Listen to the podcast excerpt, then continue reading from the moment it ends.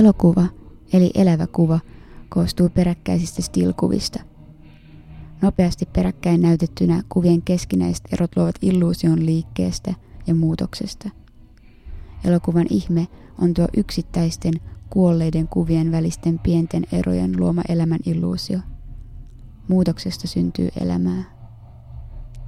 Rakennus on suunniteltu pysyväksi, luomaan vakautta ja raamit elämälle. Rakennus kuitenkin vain näyttää pysyvältä. Tosiasiassa se rapautuu, tummuu, ruostuu, haalistuu, kuivuu, kostuu, lämpenee ja laajenee. Sitä korjataan, laajennetaan, maalataan ja lopulta se puretaan tai se raunioituu, jos siitä ei pidetä huolta. Vaikka jokin rakennuksen monumentaalinen tyyli voi viestiä ikuista, ei mikään rakennus ole ikuinen. Rakennusten muutosten hitaus ja huomaamattomuus vain synnyttää illuusion pysyvyydestä. Rakennus uskottelee olevansa pysyvä ja elokuva uskottelee olevansa elävä. Tervetuloa kuuntelemaan Rakenna, kärsiä, unhoita podcastia. Tässä podcastissa käsitellään arkkitehtuurin suhdetta aikaan, tuhoon ja muutokseen elokuvissa. Mun nimi on Helmi Kajaste ja tämä ohjelma perustuu kirjoittamaani samannimiseen kirjaan, jonka julkaisi Kosmos. Kirjan sekä tämän podcastin tekemistä on tukenut Taiteen edistämiskeskus. Lämmin kiitos siitä. Tämä podcast-sarja tai kuunnelma sisältää kirjassa olevia juttuja, mutta myös elokuvia ja huomioita, jotka rajautuivat kirjan ulkopuolelle. Tämä on tämän sarjan toinen jakso, ja mä huomasin, että viime jaksossa mä puhuin ihan hullun nopeasti. Nyt mä koitan hidastaa. Ja se on sopivaa, koska tämän päivän jakson aiheena on hidas tuho. Miksi ihmeessä hötkyillä tai kiirehtiä, kun tuho on vääjäämätön ja se tulee hitaasti. Nopeat tuhot, kuten purkamiset tai pommitukset, on helpompi havaita, mutta pääasiassa ja jatkuvasti arkkitehtuuri tuhoutuu hitaasti kulumalla. Arkkitehtuurin lihalliseen puoleen kuuluu myös tämä ajan mukanaan tuoma hidas rappeutuminen ja mätäneminen.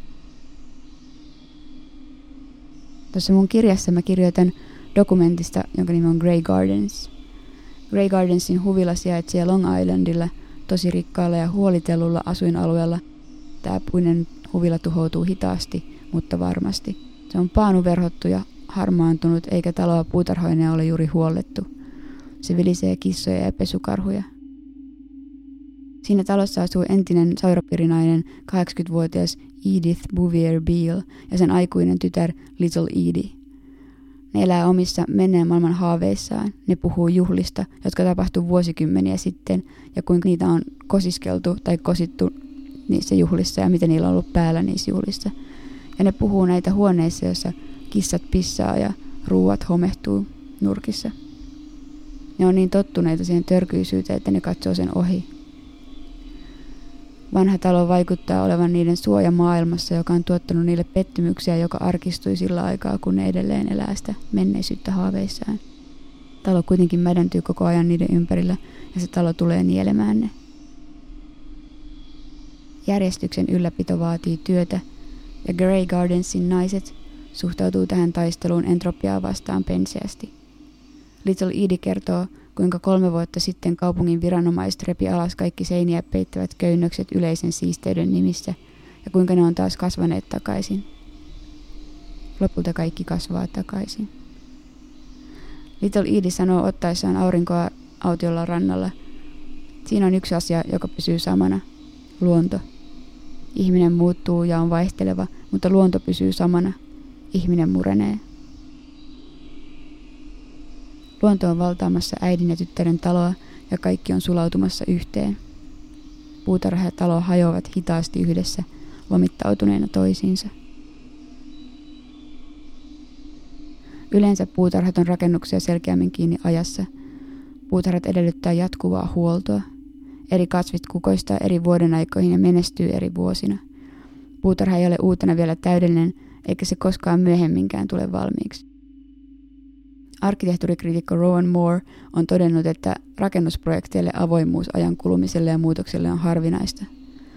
Arkkitehtuurilla usein pyritään ajattomuuteen ja pysyvyyteen. Rakennus jää pystyyn ihmisten kuoltua. Sen avulla voi tavoitella kuolemattomuutta. Kautta aikojen arkkitehtuurissa on arvostettu symmetriaa, painavuutta, muodon täydellisyyttä ja itseriettoisuutta. Ne ovat olleet tavoiteltuja piirteitä ja kehuja. Tällainen haudoista ja monumenteista tuttu kuoleman arkkitehtuuri tähtää valmistumiseen ja hetken pysäyttämiseen. Se ei ole avointa muutoksille tai vuorovaikutukselle. Se on viimeistelty ja täydellinen.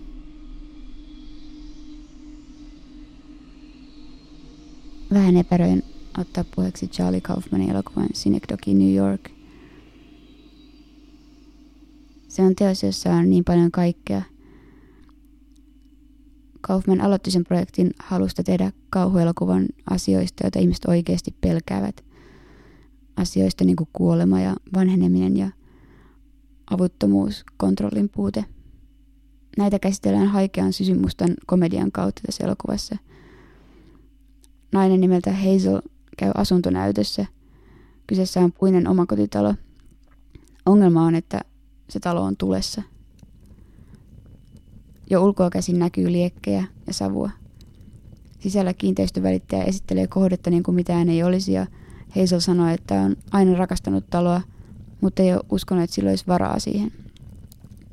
Välittäjän mukaan myyjillä on nyt myyntihousut jalassa ja ne kiertää sitä taloa katsellen siellä yskien savun keskellä.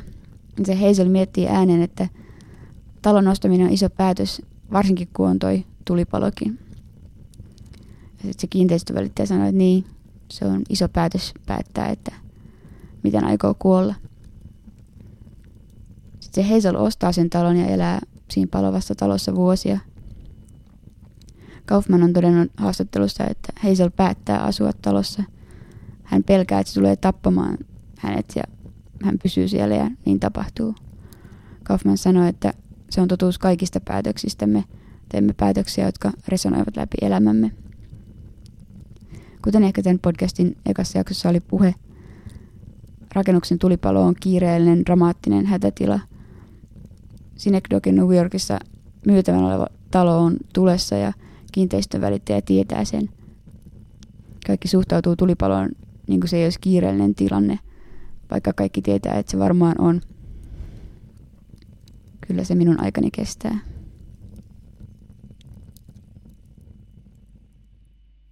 Itävaltalainen Adolf Loos on yksi merkittävä modernin arkkitehtuurin hahmo.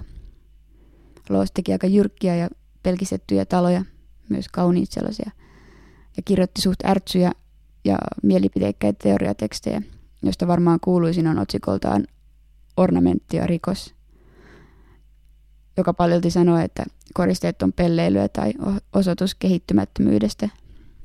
Tatuoinnit on niputettu siihen samaan sarjaan. Loos on varmaan ollut ihmisenä yksi riemu sen läheisille. No anyway. Yhdessä teoriatekstissä Loos kuvailee maisemaa. Vuoristojärveä, vihreitä kumpuja, sinistä taivasta ja perinteisiä taloja, jotka vaikuttivat tulleen maisemaan kuin Jumalan omasta työpajasta. Mutta keskellä maisemaa seisoo villa häiritsemässä näkymän harmoniaa. Ja sitten Loos aloittaa räntin siitä, että jokainen arkkitehti, hyvä tai huono, tuhoaa järven ja maiseman. Se puhuu ihmisten toiminnan tuhoavasta drivista. Se toteaa, että tässä on tämän ammatin moderni melankolia, sen taipumukset tuhota, kuin mieluummin kuin luoda. Ja tästä mun mieleen tulee Michelangelo Antonionin elokuva Punainen erämaa. Sen elokuvan värit on niin upeita ja hienostuneita, että sitä katsoessa tuntuu, kun mä en olisi koskaan aiemmin nähnyt värielokuvaa. Mudan värisessä sumuisessa maisemassa vilahtaa häiritseviä hapokkaita keltaisia liekkejä, Monika Vittin kirkkaan vihreä takki, savenpunaisia maalattuja seiniä – ruskeita korkokenkiä, tummansinisiä neuleita ja harmaita päällystakkeja. Valtaviin harmaisiin tehtaisiin johtavien teiden varsilla on tulvivia lammikoita, joista heijastuu ikivihreitä puita.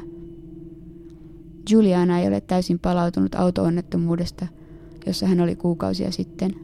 Hän on edelleen hätääntynyt ja koittaa keskittyä johonkin samalla, kun sen insinöörimies on päivät töissä tehtaalla. Mitä siellä on oikein tapahtunut? ja voiko, voiko hän koskaan toipua siitä. Se kuljeskelee miehensä työkaverin kanssa teollisuusalueiden liepeillä, missä ympäristömyrkyt valuvat vähitellen yhä laajemmille alueille. Vettyneessä maastossa on kauniita ja outoja värejä, kaikkialla on autioita ja maa on pilattu. Väistämättä tulee mieleen, mitä alueella oli ennen tehtaita ja voiko siellä olla mitään niiden jälkeen. Pitääkö sieltä vain lähteä pois, kun tulee aika sulkea tehdas? Melankolinen maisema todistaa rakentamisen tuhoavasta, myrkyttävästä ja tahraavasta puolesta.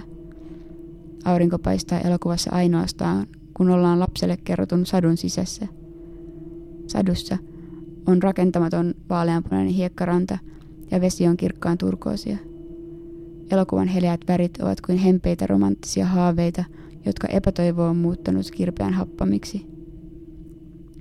Pikkupoika kysyy äidiltään, miksi tehtaan piipusta tuleva savu on keltaista. Koska se on myrkyllistä, äiti vastaa.